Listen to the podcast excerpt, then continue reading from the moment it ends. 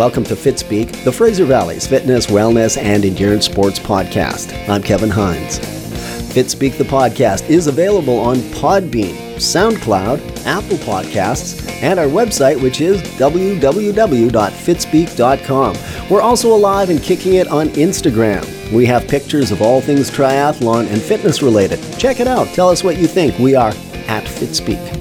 And we're also Facebook friendly. The latest links to the coolest things in multisport, plus conversations to make you think about why you try.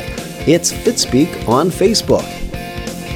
Fitspeek is brought to you by Wenting Cycle and Mission, and here is your Wenting's word of the week. It is BMC. Mention that word to Bruce or any one of the staff at Wenting's, and you'll win a prize. It's just that easy. Once again, your Wenting's word of the week is BMC. And we're also brought to you by TriJoy, the spirit of multisport. With the start of a new year, it's an opportunity to build a new you. Make 2021 your year to do your first duathlon, finish your first fondo, or run your fastest 10K. TriJoy can help. With our low client to coach ratio and our decades of coaching experience, we can help you become your best. It's TriJoy, the spirit of multisport. See the link at the bottom of this page. On the program today, with the dark and rainy season here in the Fraser Valley, many of us are doing a lot of indoor training. Dropping by for another top five list, ATC head coach Mikey Ross will be here. He'll be explaining how to link your run and bike workouts into a fitness building and calorie burning brick session.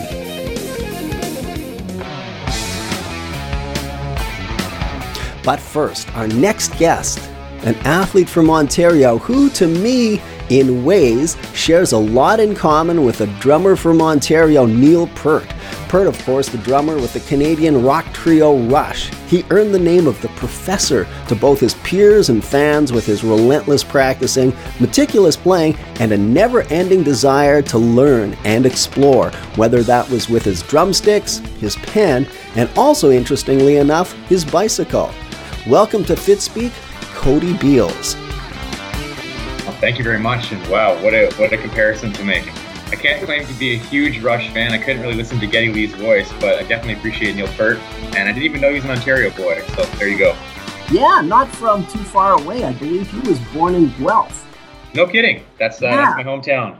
Interesting and a small world. Now, fair comparison, and I'm where I'm going with this is, you know, your approach to to the world of triathlon. I think you could earn the Canadian nickname of the professor with the way you uh, approach your training. I mean, with the background in physics, uh, you've got the numbers dialed in, and you really blend, you know, the the art and the passion with the science into uh, a pretty darn good formula for success.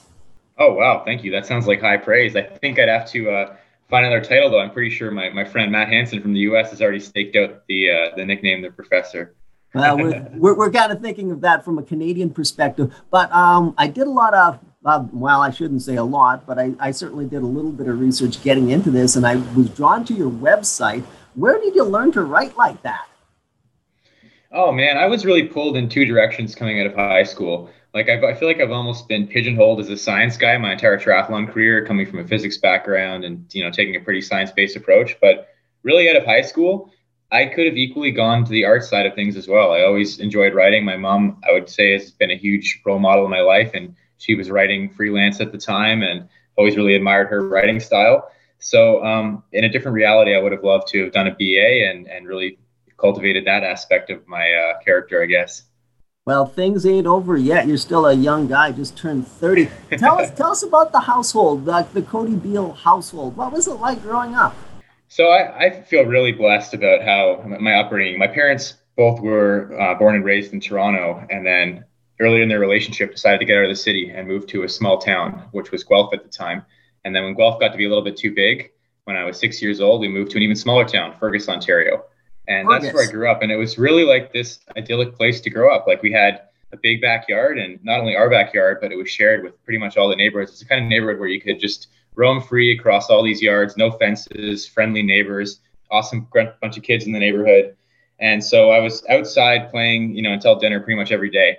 And mm-hmm. uh, you know, my parents put me in music lessons. They signed me up for a swim team early on against my wishes at the time, basically. But sort of forced me to take up swimming a little bit, which was awesome looking back, and I thanked them for it. And mm-hmm. really gave me every opportunity to, you know, explore the art side of my of my interests as well as being athletic as well, which didn't ironically come as naturally to me as a little kid. So a bit of a late bloomer when it comes to that. Um, so a lot of support with your mom and your dad, and they were athletic. Any sporting heroes growing up as a kid, or any other heroes you kind of went, "Hey, I want to, you know, grow up and follow that person's footsteps." Sporting heroes, I'd say no. It's never really something I've had. I, I wouldn't even call myself a big time sports fan. Even now, as a pro triathlete, I kind of follow the the racing side of the sport just enough to know my competition mm-hmm. uh, in terms of that level of research, not as so much as a fan. And and uh, like now within the sport of triathlon, I'm racing people who who would have been my heroes growing up, and I've always maintained it's really tough to beat people who you hero worship. So I've, mm. had, I've had tons of positive role models in my life, tons of people I admire, um, but I haven't really had a lot of athletic heroes. I would say. So no pictures of Paul Henderson or Simon Whitfield on your bedroom wall. Not exactly, though. I will. I will say Simon. I think everyone remembers his win in Sydney in, in 2000, and I was a 10 year old, and I, I, still vividly remember seeing that finish in, in, my friend's basement and having had no inkling of my future career as a pro triathlete. Um, so it was pretty flabbergasting to actually meet him in person later on at an airport uh, mm-hmm. after a race I did okay at, and he had just the kind. He, he, told me he followed my career. I don't know whether it was true or not. He's a pretty honest guy, so mm-hmm. hearing that from him, I believe it, and it was uh, it was pretty awesome. He's one of the most down to earth people out there. Uh, that's pretty amazing. A lot of the people in Ontario, and you're a bit of an exception, and so is that Sanders fella. After they have some sort of degree of success, like Simon did, like Peter Reid did, they packed their bags and they headed west to. Uh, to do some training here in beautiful British Columbia. Does that factor into your future? Or are you kind of going to stick around Ontario? Oh, I think I've lost enough friends to the West Coast, and more, most recently my sister. So it's, oh, really? kind of a joke in Ontario that everyone heads out there for you know a vacation or something like that, and they don't come back. Um, yeah, my sister's in Nelson, BC, so I've got, oh, I've got lots of connections out there. Man, I wish I could afford some BC real estate. Uh, it's certainly oh. a nice place, and as the Ontario winter sets in here, it's looking ever ever more appealing, I guess. Yeah. Um, but no, no immediate plans to leave Guelph. Thankfully, we've got an amazing triathlon scene right here in Guelph. The arts and culture scene's awesome. Um, yeah, we bought a place here a few years ago, so I'm already feeling like I'm putting down some roots here. Putting down some roots in, in Guelph and um, having a lot of success in the world and developing the community there. So, when you were a high school kid, you did the things you were talking about. Not too bad as a swimmer. You did some running, you did some early triathlon stuff, right? Yeah, a little bit. So my mom did a triathlon to celebrate uh, a major milestone birthday for her, and so I kind of followed suit a year or two later after she set the example and uh, did my first triathlon at age 16, Multisport Canada Belwood Triathlon. And uh, yeah, it was. I won't say I was like a smash hit right away for me, um, but it was certainly the seeds were sown, I would say. And then over the years that followed, I kind of dabbled in it a little bit, but it wasn't until after university that I really cracked down and started to take it quite seriously. Absolutely. Now, as a high school kid, you went straight into university? Yeah, that's right. I didn't take a gap year. And in retrospect, I think I should have done that. Um, I kind of just, you know, rushed headlong for what I thought would be 10 years in school to get a physics PhD or something. And uh, I think a, a year after high school would have allowed me to reflect a little bit more because I actually ended up starting in engineering at Queen's University and then moving into engineering physics, which was reputed to be one of the toughest programs in Canada in terms of the workload and the, the content you were studying. Mm-hmm. And I really didn't enjoy it, frankly, and I was too stubborn to make changes. So I, I, basically suffered and soldiered through this degree that I didn't particularly, particularly enjoy and didn't end up working in eventually as well, obviously. So um, it was definitely a formative experience for me, but it was really challenging. Like it was a really rough time for my mental health as well as my physical health. Uh-huh. So it's, it's hard to look back on that with regret because it's it's shaped me, it's made me who I am, it made me a more empathetic person. I would say in high school I was a little bit pompous and thought I had it all figured out, as gotcha. do a lot of other 18 year olds. Not an experience I'm keen to repeat, not an experience I'd wish on anyone else. Yeah, so you're doing this half heartedly but yet you stuck through it. I mean, doing a, a, a, degree like that as compared to a few other degrees where you not only have to do the, the lectures and the tests, there's all of the lab work that goes along with that. Um, some serious hours and some serious dedication to, to your academics. How are you able to manage you know, doing triathlon and high level academics at the same time? Oh, very poorly, I would say. Um, I was training, you know, more than 20 hours a week, more than I do now in some cases, on top wow. of this absolutely crushing course load. And you know, the answer is that it was it was really taking a terrible toll on my physical and mental health. Like I was a chronic insomniac. I had suffered from pretty extreme anxiety. Um, I, I, was developing what I now know to be relative energy deficiency in sport as a result of an eating disorder coupled with inappropriate training load. So my hormonal levels were messed up. Wow. Really, there were so many things. It's really hard to say what came first. It was just a vicious cycle of all these interrelated things that went off the rails. And um, yeah, it was it was absolutely brutal. And it took me, you know, the better part of a decade to kind of claw my way back from that. So I would say that's another hmm. variable that explains why I've been a relatively late bloomer in triathlon and really only come into my full potential. I would say over the last couple of years. Yeah. Was there any time in university? I mean, you know, it's not necessarily the lack of ability, especially at high level academics. It's it's this, you know, determination, and then of course it works well with triathlon. I think we both talked about, you know, what equals success, consistency over time through the good and the bad. But you must have. Were, were there any places in your career, as far as the academics go, where you just wanted to say, "To hell with it, I'm gonna get a job at Walmart"? Not exactly. Like I would say, I've always had this this extremely strong perfectionist drive, and I I wouldn't really pat myself on the back over that. I think sometimes perfectionism is prided in our society, but it's not. Uh, I've seen firsthand what a double-edged sword it can be. Like it's mm-hmm. driven a lot of the best accomplishments in my life, but equally led to a lot of suffering and, and just failure to be satisfied with what I've accomplished and where I'm at. Like in, in university, for example, I kind of channeled that perfectionism so strongly towards academics. As soon as I saw the first transcript that was published and they had a little number that uh-huh. showed your ranking, there yes. was like 700 something engineering students, and they'd say, you know, your number out of 700 and whatever. As soon as I saw that, it suddenly became just this quest to get to the first spot. And so I poured myself just an extreme degree into studying. And then later I channeled that, that ferocious intent into training as well. Mm-hmm. So I've always had that drive, a really fiercely competitive nature coupled with perfectionism that has sometimes led me awry, I would say. And looking back at university, I, I wish I'd had a lot more balance in my life because it was so far out of balance. And even now as a pro triathlete, it's this inherently very single-minded pursuit. And I wouldn't have it any other way. I'm at a point in my life where I can do that. But I still try and cultivate a little bit more balance, you know? I just I can't be married to the sport. It can't be my 24-7. That's just not conducive to success. And that's been a very hard won lesson in my 20s, I would say. Mm-hmm. So you had a pretty solid rise up the ranks. You uh, were able to make the transition fairly quickly from uh, a successful age grouper. My goodness, your first half Ironman, and you go under four hours. Yeah, that was kind of the turning point where I started to realize that I could maybe go professional. I had some people around me that really encouraged me to do that based on that result.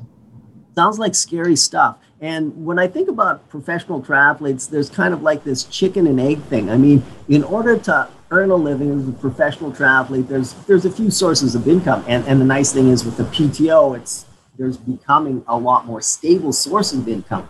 But getting out there and winning races is one thing, but then trying to market yourself as a brand, that's quite another um, how did that work out? Were you the person banging on sponsors' doors, asking, you know, to sponsor Cody Beals, or does the money and do the offers start coming in after you've won a couple of big races?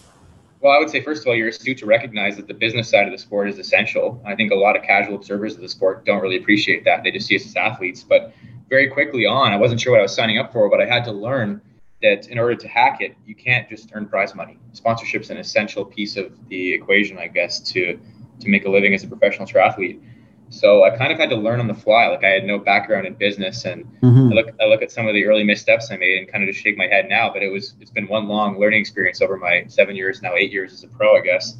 Um, so sponsors weren't exactly kicking down my door over the first couple years. I've always mm-hmm. been really transparent about finances, and you know, my first season, I earned some prize money at most of the races I did, and I still only made about 10 or 11 grand from triathlon. So that's and, barely, barely covering my, my expenses as a professional triathlete, never mind my living expenses. So it took really years of concerted effort to network as well as establish good results before doors began to open with sponsorship. And so I would say sponsorship of the caliber that I felt like I deserved kind of lagged my results and profile in the triathlon community by mm-hmm. three or four years. It's almost like you have to establish you're around, you're here to stay, and before companies will really take a risk on you. Yeah, and thankfully at the time, I believe you had some very um, understanding parents. Yeah, so after university, I went back and lived at my folks' place, and thankfully they had a, a somewhat detached building, so I had a little bit more privacy, and it worked out really well. Uh, it was a, a really important time in my life, and it allowed me to focus completely on triathlon, well, without taking a huge financial risk. I see a lot of pro triathletes earlier in, in their career, they put themselves in a position where they feel like they have to succeed because there's all this financial pressure if they don't. Yeah. And I think that that motivates a certain type of person, but for me, I think that would have been crippling. So, you know, a lot of my general advice is just remove the financial pressure as much as possible. Put yourself in kind of a low stakes environment because I have, enough inner drive and hunger to, you know, put in the work. I don't need the financial pressure on top of that. Yeah, there's there's hunger and then there's hunger for food and if that gets in the way of your training and your recovery. You're just digging yourself a hole and hoping for a miracle, and that would be a, a pretty grim lifestyle indeed. Yeah, I, have been around a few pros who I know well um, to see when that can work. Sometimes, like I had a, a guy, a good friend, confide in me that his wife was going to basically ask him to leave the sport if he didn't deliver at a certain race, and lo and behold, he had a stellar performance. Another guy wow. was basically on his last dime. He spent his last dime on the rental car for this training camp and then hit the ball out of the park at a major Ironman. So it works for some people. I haven't been there exactly. I've been a little bit more meticulous with my planning, or maybe a little yes. more conservative with my with my risk tolerance. It's uh, different strokes for different folks, I guess. yeah, uh, with your friend there putting it on the line for the race, it's kind of sounding like a, a country and western song, and could be road instead of triathlon. Yeah. But you know, it's it's that same lifestyle and obsession. Some people would say. So, um, boy, oh boy, what a whirlwind! What a crazy, you know, 18 months you've had. Ended off last year in Kona with the mechanical. After that amazing performance uh, over at Mount Tremblant, uh, you started this year in Mexico. Um, nice flat tire. You wound up 10th. Then, then the poop hit the fan. We had COVID, no racing at all. I mean, what the hell's going through your mind in those earlier days, back in March and April, when you weren't exactly sure how bad things would get? It was pretty stressful.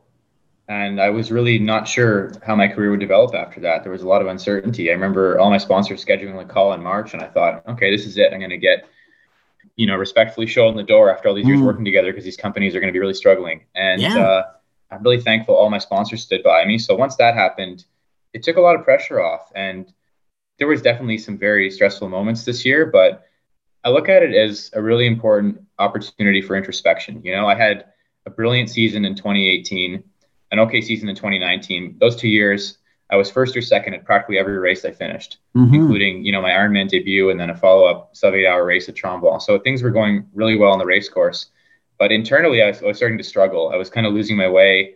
Um, I parted ways with my coach at the end of last year there were just a lot of things in my life that weren't falling into place, and my relationship with the sport was really changing rapidly as well. I think how, after how so after that after that breakthrough in 2018, I just felt like I suddenly felt so much pressure. I felt like everything I was doing was under the microscope, and I don't know mm. if this is mm. actually the case. We're still yeah. a, a, relatively small sideshow of a sport in pro triathlon, mm. but yeah.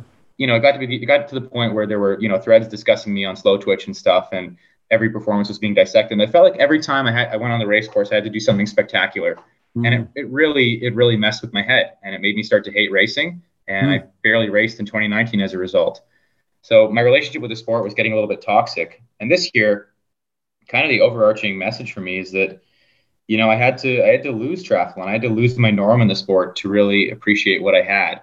Because i could have seen had we not had this pandemic and all this disruption i could have seen a path where I might have limped along for another couple years in the sport, done okay on the business side of it, and then just faded away into, you know, an unremarkable retirement. Having lost it this year, I realized that I'm still so hungry for it. And if I were to retire now, I'd be filled with such regret. And that, that really terrified me. So it really reaffirmed my commitment to the sport. Um, and it, I, I, wouldn't have known that just looking at the, the unremarkable performances I had this year. But it really set the stage for some introspection. And it was, it was challenging but important. I'll, I'll, let you know a bit of my bias. I, you know, I mean, Kona is is a big show. I don't know if it's as big as uh, you know the American Ironman hype corporate giant wants to to build it up to be. But um, you had the debut in Kona, you had the mechanical there. But I mean, you've also had some stellar performances. I mean, your debut was amazing. You followed that up. That was amazing. So I'm going to go back to something that you said. You um, you wouldn't want to to have left the sport because you had some, um, I suppose, beats to pick with certain races or certain things to prove. Is is that a good read of what you were at? Yeah, I think I think you're right. I, I just haven't accomplished all that I want to accomplish in the sport. Um, like I, would be lying to say that winning a 70.3 in Ironman is as thrilling as it used to be. Obviously, I haven't had wins on the biggest stages of the sport. The very first time I win a I won a 70.3, and likewise with an Ironman, I'll never quite replicate that feeling. Mm. So you're never going to get quite the same dopamine rush unless you go to a race like like Kona or something, right? Yeah. Um, and I, am I'd also be lying to say that I'm motivated by going and trying to win Kona. I have every confidence my physiology suited to that race. I want to be back there. I know mm. I'm capable of great results there. Um, but that's not what that's not what gets me up early in the morning to go to the pool. So so what is it?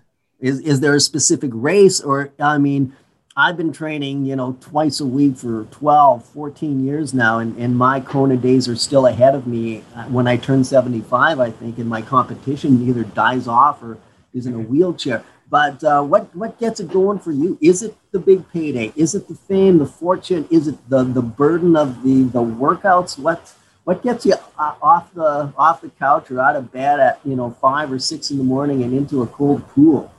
Oh man, Kevin, this is a question I get a lot. You know, what is the source of your motivation? And it used to really panic me, honestly, because I felt like there was this tension between what the actual answer was and what I thought people needed to hear. And most yes. pros will just kind of give you the knee jerk answer of, oh, I want to be, I want to win Kona, I want to be on the podium at Kona, I want to win stuff, like the dumb jock answer.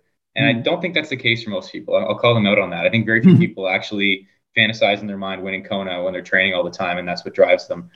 For me, I, I had to kind of interrogate this, and what I keep coming back to is that I just I love the lifestyle, and racing is almost the means to the end. I think for most people, training is the means, racing is the end. I, I love racing. Don't get me wrong, but mm-hmm. racing justifies a lifestyle that I'm really enamored with. Okay. I love being the master of my own destiny. I love being an entrepreneur in triathlon. Um, I love waking up and having the day empty before me and I can fill it however I please. That's what I love, you know, and the, the training, just the, the daily grind, the deliberate practice, all of that is so much more important to me than any result. And I'm, I'm really grateful for that. So that's kind of what I arrive back at when I get that question. Yeah. So turning, turning it to the process and not that, you know, having your name called by Mike Riley on the finish line on Ali'i Drive, that mythical day in, in October, some year soon, we hope. Yeah, and this is a lesson I've had to periodically reacquaint myself with because it is easy to become really fixated on results. And every time I've been leading up to a race, getting just tying myself in, up in knots over a certain result, it's not been conducive to my success. It's not good for my mental state leading into a race, and it's not even good for my execution, I would say. It doesn't hmm. lead to good performances. So I always have to drag my focus back to the process. And mm. I'm not the first to discover this. You know, this is like default advice I would say for for athletes and people in a lot of other respects in life is. Uh, one of the things that, that motivates me, and I, I know you've had some brushes with this as well, is fear. So I don't know if you had this one on your schedule for, for 2020, but the all of Western Canada triathletes, we were pretty excited about having the Ironman come back to uh, its hometown in Penticton. Officially, they uh, they showed us poor folks who were silly enough to sign up for this thing the run course, and I kind of knew that you were going to have that brutal thing. But my goodness, um, talk about process. When I'm running my intervals now, when I'm doing I'm, and I'm doing a whole lot more hill intervals and all other sorts of training, it's it's that hill that scares me. It is one hell of a motivator at times definitely looking at courses. I've had moments where I've been filled with fear, and I would say for me, it's more technical bike courses. Hmm. That's really, really what terrifies me. Like I'm not, uh, I'm not a an incompetent bike handler by any stretch. I joke about being the worst bike handler in the pro ranks. It's honestly not true. Like I, am I'm, I'm a fair bike handler. I'm not. I'm no Sebastian Kienle or Rudy von Berg or something like that, whipping around switchbacks. But yeah, looking at certain courses, I've, I've just avoided them altogether because my risk tolerance is so low. I'm just not comfortable with the level of risk that descending at high speed on technical mm. courses forces you to take on, especially on the on the uh, pro men's side. I would say there is there is an element beyond skill where you're just accepting some amount of risk in order to remain competitive in the race. Mm-hmm. So this year, I really set out on a mission to work on my bike handling and improve that a lot. I did my first draft legal race on a criterium style course. Uh, I did the Canadian Pro Tri Championships, which featured, I think, 31 laps and 120 something turns all, all told. So I really drilled that hard and I made some progress. But I think the bottom line is I'm just more risk averse than a lot of these maniac pro tri athletes I'm competing against. and one of those fellows is, a, I, I believe, a good friend of yours and ours, and he's also a Wattie Ink guy on, in Nathan Killam. Oh, absolutely. Nathan's one of the best bike handlers in the pro ranks for sure. Yeah, look at the stuff he's posting on his uh, social media, like ripping around these mountain bike trails and stuff in BC it's next level compared to what I'm doing. yeah, he's he's a he's a pretty uh, fearless competitor. I mean, he does it all. He'll do he'll mix it up with the lads in the Super League. He'll do, of course, Ironman. And one of his highlights of his career was you know placing up there with uh, Ewan Sanders that day at Tremblant. So uh, we're sending him some love. He's a hell of a character, and we're we're glad to have him in the sport. Yeah, I admire a super versatile athlete like that. Um, it hasn't been me in the past, but I, I really don't want to pigeonhole myself as strictly an Ironman guy. So even mm. though I mm. think that's where my physiology is where my forte lies in terms of my physiology, I want to keep one foot in other kinds of racing. If nothing else, to have fun, but also I think it serves uh, the aim of developing your your skills pretty well. As, mm-hmm. uh, in addition. Uh, speaking of diversifying, I mean, this was diversification not by choice, but because you were kind of forced to. So this year's big event was not Kona; it was Challenge Daytona, the the PTO World Championships in Daytona, and that was an unusual uh, cycling situation for everybody. Did you do any special training for that uh, going in? Not exactly. Like Daytona is a course. I was talking about being un- uncomfortable with certain bike courses. Daytona is absolutely in my wheelhouse. A course where you're in aero position 100% of the time. The only time you're braking is the dismount line coming into T2. Um, that didn't freak me out at all. The only mm. thing I may, might have done a little bit differently is I did some rides where I was holding aero position in a really disciplined way on the trainer because I think the trainer is a fantastic tool to prepare for a race course where you basically don't move other than circling this oval. So um, that's about all I did differently approaching the race, I kind of had misgivings about it for a lot of reasons. I was really stoked about the PTO, the development, what that meant for the sport in general. Mm-hmm. Um, in terms of the timing of the season, I've always felt like racing late in December is kind of borrowing opportunities from the following year. But mm-hmm. hey, there's every year to adapt and take what you can get. It's definitely this year. Um, also, in terms of the distance, not something that I felt really, really excited about as a, as a guy who specializes in Ironman distance racing. Yeah. Um, I'm not one to look a gift horse in the mouth, but I would have loved to see a three quarter distance race between yeah. 70.3 and Ironman. But, you know, I was there to show solidarity with the PTO. That's the, the main metric you're looking at to evaluate the success of this fledgling organization is the buy-in from the professionals like me. So I was there to to show how much I support and back the whole concept behind the PTO any any takeaways that you could relate um, you know that you'd write in your scrapbook from the challenge daytona race? I mean what 22nd out of 49 was it? 21st out of uh, i think there were 58 guys in the start list. I'm not sure how many starters we had 50 something happy hmm. with that um, or happy with your performance? I, it was fair. I'd call it a 70th percentile outcome. I think i could okay. track the top 15 on a perfect day. Um, mm-hmm there were some so the, the race like, i really can't sing the praises enough. The pto did a killer job. They got so many details right.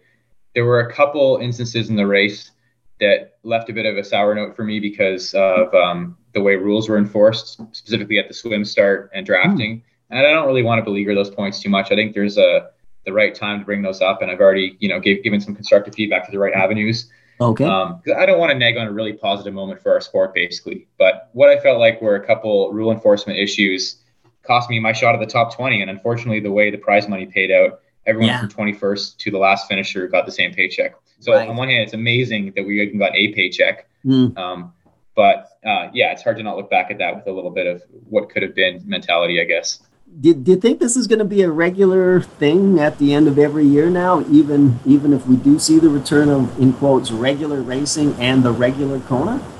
Well, there's been talk of a series of four of these. It sounds like I don't know if it's a firm commitment yet, but there's hmm. talk of four million dollar plus prize purse races all occurring on tracks like this, and potentially even one or two that are longer. Pretty, I think that's awesome. Even if I don't end up doing all these races or none of them, it's just great. It's for the profile of our sport. Like it brought a degree of professionalism, prestige, coverage that we've really never ever seen before, Kona included. Maybe outside of the Olympics, we've never seen anything like that before. yeah, so that, mean, that's just a huge win for the sport. I was watching it on the treadmill as you guys were battling it out there in Daytona, and I was, yeah, I was thinking, gee, this is like an NBC or CBC in its heyday, uh, quality sports production. We had McKinnon there with the camera on on the motorcycle. Although I didn't, you know, I was watching, did not have a chance to see you on there. But of course, they were flashing back to you know some of the hot shots on the bike, and of course the front of the race, and then when all the drama unfolded with uh, you know Alistair cramping up, and then the changes in the lead. So I mean, that was that was compelling television. It was, and that's exactly what our sport needs. And if that means we have to have shorter format races to make it uh, conducive to TV coverage, I'm all for that. I think opportunities have followed TV coverage. If we take any lessons from golf or tennis, mm. and one thing that I like about the PTO is that they're really taking their pointers from other sports that have had a blueprint from developing from kind of you know sideshows like triathlon to mm-hmm. professional amateur sports to professional sports to you know marketable TV coverage type sports like the A-list professional sports we all know. Yeah, they, that blueprint has already been set out, and the PTO isn't trying to reinvent the wheel they're following and taking cues from golf and tennis, which I think is awesome. One of the things I think this sport needs, and I was talking to Rachel McBride when we had her on the podcast a couple of weeks back, is what we need, both uh, you know, in the female ranks and the male ranks, are are, are some exciting rivalries. Um, spill the beans. Uh, are there any you know unspoken rivalries among the you know ranks and the high level guys for uh, long distance? Oh, people pitch my and Lionel's history as a rivalry, which I think is a little bit generous because we mm-hmm. probably raced a dozen times and I've only beaten him twice at the two Tremblants, other than a flat tire he had at I think Texas 70.3. So who's keeping track though, right? No, mm-hmm. I'm it, like even just that bit of a rivalry has been fantastic for my career. Like the two Tremblant wins, beating nice. Lionel there, that that really made my career over the last couple years. So that's proof about what you're talking about. People love a rivalry, and so the PTO is really working on building those up and giving them uh, giving them a stage. I would say by and large, professional triathletes get along pretty well. It's a very supportive community. Most of us are friends. There's very few pro triathletes who I actively dislike, mm. um, but I think there's always stories there. There's guys who I definitely want to beat more than others.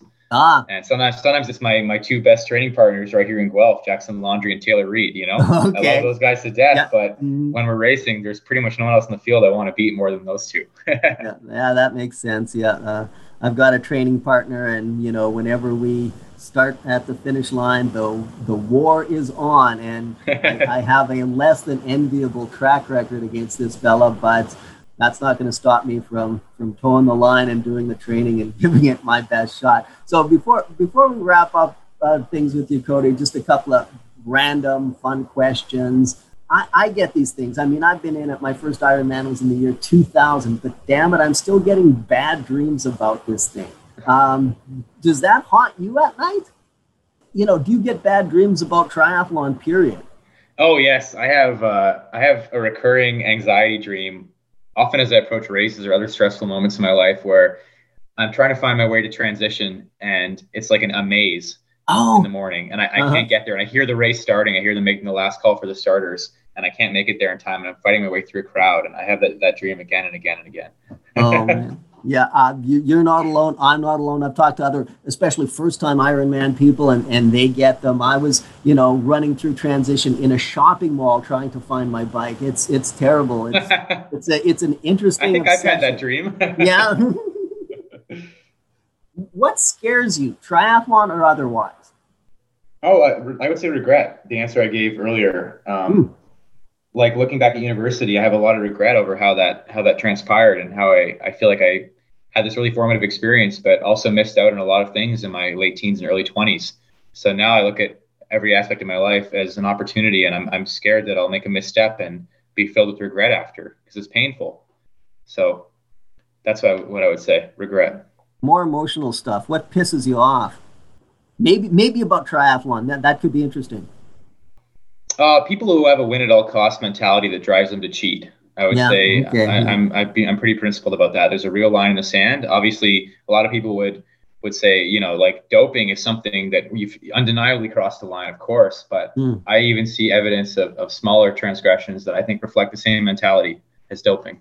Um, want to specify any? I know course cutting is kind of a, yeah, course, course example. Cutting, yeah. drafting on the bike, yeah. moving forward at the swim start before the gun. Oh yeah, yeah. Rail too hard on that point, but that's been a big mm. problem lately. Okay. Um, yeah, that, that, that, all those things really piss me off, and they're evidence of the same mentality that leads people to dope. I would say. Um, we're talking about writing at the start of the podcast. Cody, tell us, is there going to be a book? Oh man, Kevin, I haven't done enough noteworthy to write a memoir yet. That'd be so Are you kidding? My my goal is to uh, have achieved enough over the course of my career that people would actually want to read a memoir. And of course, there's lots of funny stories that I can't really share publicly at this point for fear yes. of losing sponsorships and my good, clean cut Canadian image. But maybe one day I'll reach a point where I'm ready to put those all out there. I, I, I, was going to say is you know um, there's there's the memoir, but there's also it's been a long time. We had a Canadian fella about ten or twelve years ago, um, Gordo Byrne came second in Ironman Canada a couple of times. And he wrote, um, he was working with Joel Friel, who, of course, wrote the yeah. Triathletes Training Manual. And he wrote this book called Going Long. And I, I think it's in time for an update. You might be the man for that job. Oh, is this we're talking nonfiction? Yeah, I could see myself writing nonfiction. I've done some of that. Yeah, I mean, uh, you're a pretty versatile writer. Just writing your blog or reading rather your blog, and I, am pretty sure there's a creative, uh, you know, right side of the brain in there as well. Uh, let's switch to the right side of the brain. Um, I noticed that you had some tracks for um, Pain cave music, but that was old. Do you have any new favorites that you're cranking in the basement nowadays? Considering oh, you're spending a lot more time there. I've been putting out a playlist uh, every month or two, basically with different themes, and um, yeah, the my followers on Instagram seem to get a kick out of it. At least some of them. So I, I love sharing music. I put a lot of thought into how I put together playlists. Nah. Grew up playing piano and stuff. Got the piano over here behind me, but I'm really needing to get that tuned. So mm-hmm. I would say uh, my training music I go to a lot of the time is um, anything in like broadly the electro funk genre. I think funk music's awesome for training, and electro funk's kind of a modern take on on the funk genre. So I, I love that stuff generally. So, is there any artist I should search for on Spotify that would hit the mark? Oh, lately I've been on a bit of a Franc Moody kick, and mm. also a guy named Elliot Moss, who has been a real discovery. Just loving everything he's putting out. Okay, I'm gonna have to check that out. Um, two more questions and we're out of here. So the first one, well, they're actually all fun. So we've got you, Nathan Killam, Rachel McBride. You're all going head to head in the beer mile. Who wins? Not me. I'm a distant third. I, oh. I, I, see I see Rach McBride and Killam sprinting for the win there for sure. Yeah. My tolerance these days is pitiful. is, is, that something you're going to work on in the next uh, week and a half until we get up to uh, New Year's Eve? Oh man, I, I just feel like the way I metabolize alcohol has just changed since I was a high schooler. So I'm gonna hmm. say no. That's just okay. Fair One, enough. Half a drink's my limit these days. All right, let's talk. This is our standard Fitspeek closing question. So Cody, um, if you could be an animal, an animal other than a human being, what kind of animal would you be, and tell us why? Wow, I'm gonna go with an otter. Oh, I just cool. think they look. I just think they look really peaceful. They're just like floating on their back for a lot of their existence in the ocean, and that just looks like the definition of a peaceful life to me. And nice and furry, just like your beard there. You know, you're just cute, cute and cuddly, and you just want to, you know, build a backyard swimming pool to watch these cute critters uh, just have fun because it looks like they're always having fun. Exactly. I just want a nice, simple life where I can cuddle and just float around in the ocean. Well, thank you so much for uh, for taking the time. I know you're uh, ending off your uh, quarantine there for traveling down to Florida. Um, we hope that you stay strong and motivated. That's going to happen, and keeping our fingers crossed for not only you but the whole triathlon community as we uh, venture into 2021. Thanks, Kevin. I'm feeling personally pretty optimistic about not just my life, but the state of our sport in general.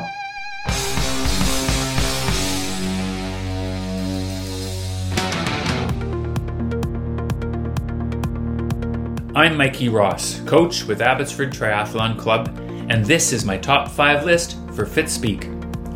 Brick workouts. A brick, when we're talking multisport, is any set of workouts that follow one right after the other and which involves at least two different sports. Here are my own top 5 awesome bricks that are designed for easiest execution on an indoor trainer and a treadmill. Try them out the way I describe them, then don't hesitate to get creative and tailor them best to your own personal physical condition and training goals. As with all workouts, the key is to know your own body and listen to it when it's telling you, this is too long, or you're pushing me too hard. Number one, Bike Run 3030. This brick is a common traditional triathlon training brick.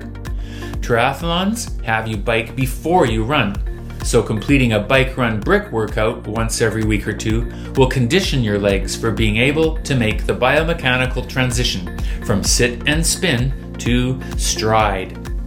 Keep this workout simple at first. See how your heart, lungs, and legs respond to a 30 minute bike ride, followed immediately with a quick shoe change and a 30 minute run. If 30 30 is too ambitious for you at first, shorten the time. A 1515 or 2020 ride and run will still give you a chance to feel the transformation. Number 2. Run bike run with a run focus. This brick variation is actually a race known as a duathlon. Some duathlons have an even distance for each run, while others put a longer run last. Whatever way you design it, you don't have to make it long to make it effective. I recommend for brick newbies this formula 10 to 30 minutes run at moderate pace, then a 10 to 30 minute ride, followed by a 10 to 30 minute run at a faster pace than the first run. None of these times, however, are written in stone, so make them work for you. Number 3. Run bike run with a bike focus. To magnify the effect of running on tired legs, Make both the effort and the duration of the bike portion of this brick your focus. Keep the runs about the same effort and duration, but pour most of that mojo into the bike ride. By doubling or even tripling the time spent riding, you'll ensure that the final run gives you that bike to run transformation. Start with 15 minutes in both runs, with 30 to 45 minutes for the ride. Be aware that your mind might trick you with that good old perceived level of exertion guideline.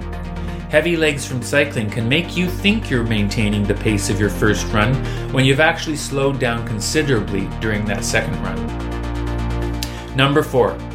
Bike run times 2 or bike run bike run. This brick is a blast to play with. You get two opportunities to test and improve upon your endurance and stamina. I sometimes do this brick as a 15 bike 15 run, 15 bike 15 run. Then I check my data later to ensure that I was faster in both the second bike and second run. This follows my own training philosophy of always finishing strong and trying to never fade, fade, fade. Number 5. Swim, bike, or run. These bricks are obviously a little trickier to execute since you need to start out in a pool or open water, thus involving safe storage of your gear. If you ever get the opportunity to experience these bricks, though, they will help you determine if you have any swim vertigo. Some folks, upon standing up from and leaving water, feel the effects of a wavy, splashy swim more than others. Conditioning your body to performing in a vertical position after a horizontal swim is different for every individual. It's best not to be discovering these physical effects in the middle of a race. You may be lucky like me and not feel like a wonky donkey at all, but if you do, talk to your caregiver about the possibilities of a motion sickness medication. Make sure that all of the ingredients in the medication are allowed because triathlon has strict rules to prohibit performance enhancement through doping. The best way to learn about the advantages of bricking is jump in and do one. So, why not set a goal to choose one of my top five bricks and do it as you ease on into 2021? If you're a data geek, repeat the same brick under the same conditions with the same equipment two weeks later you may surprise yourself with how quickly your legs adapt to the brick trick. For Fitspeek, I'm Mikey Ross.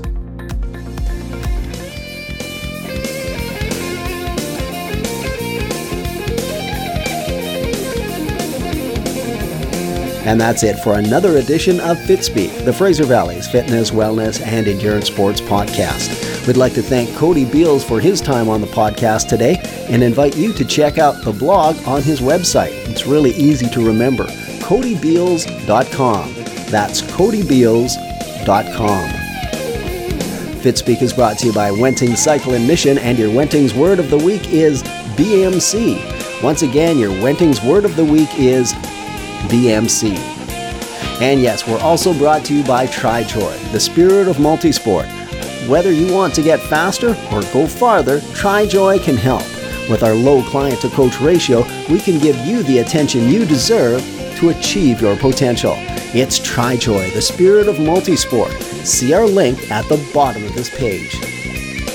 Just a reminder, we too are on Facebook. We're your local go to spot for information and inspiration. Yes, it's Fitspeek on Facebook. And now at Fitspeek on Instagram, your place on the internet where you can see what we've been up to, what excites us, and for you to share your story in pictures. Finally, if you're listening to us on Podbean, SoundCloud, or Apple Podcasts, why not drop by our website to see a bit more about the program? Maybe leave us a comment on the show or ideas for future programs. For Kevin Watt, Dr. Herr, Roy Macbeth, and Mikey Ross, I'm Kevin Hines. Thanks for listening.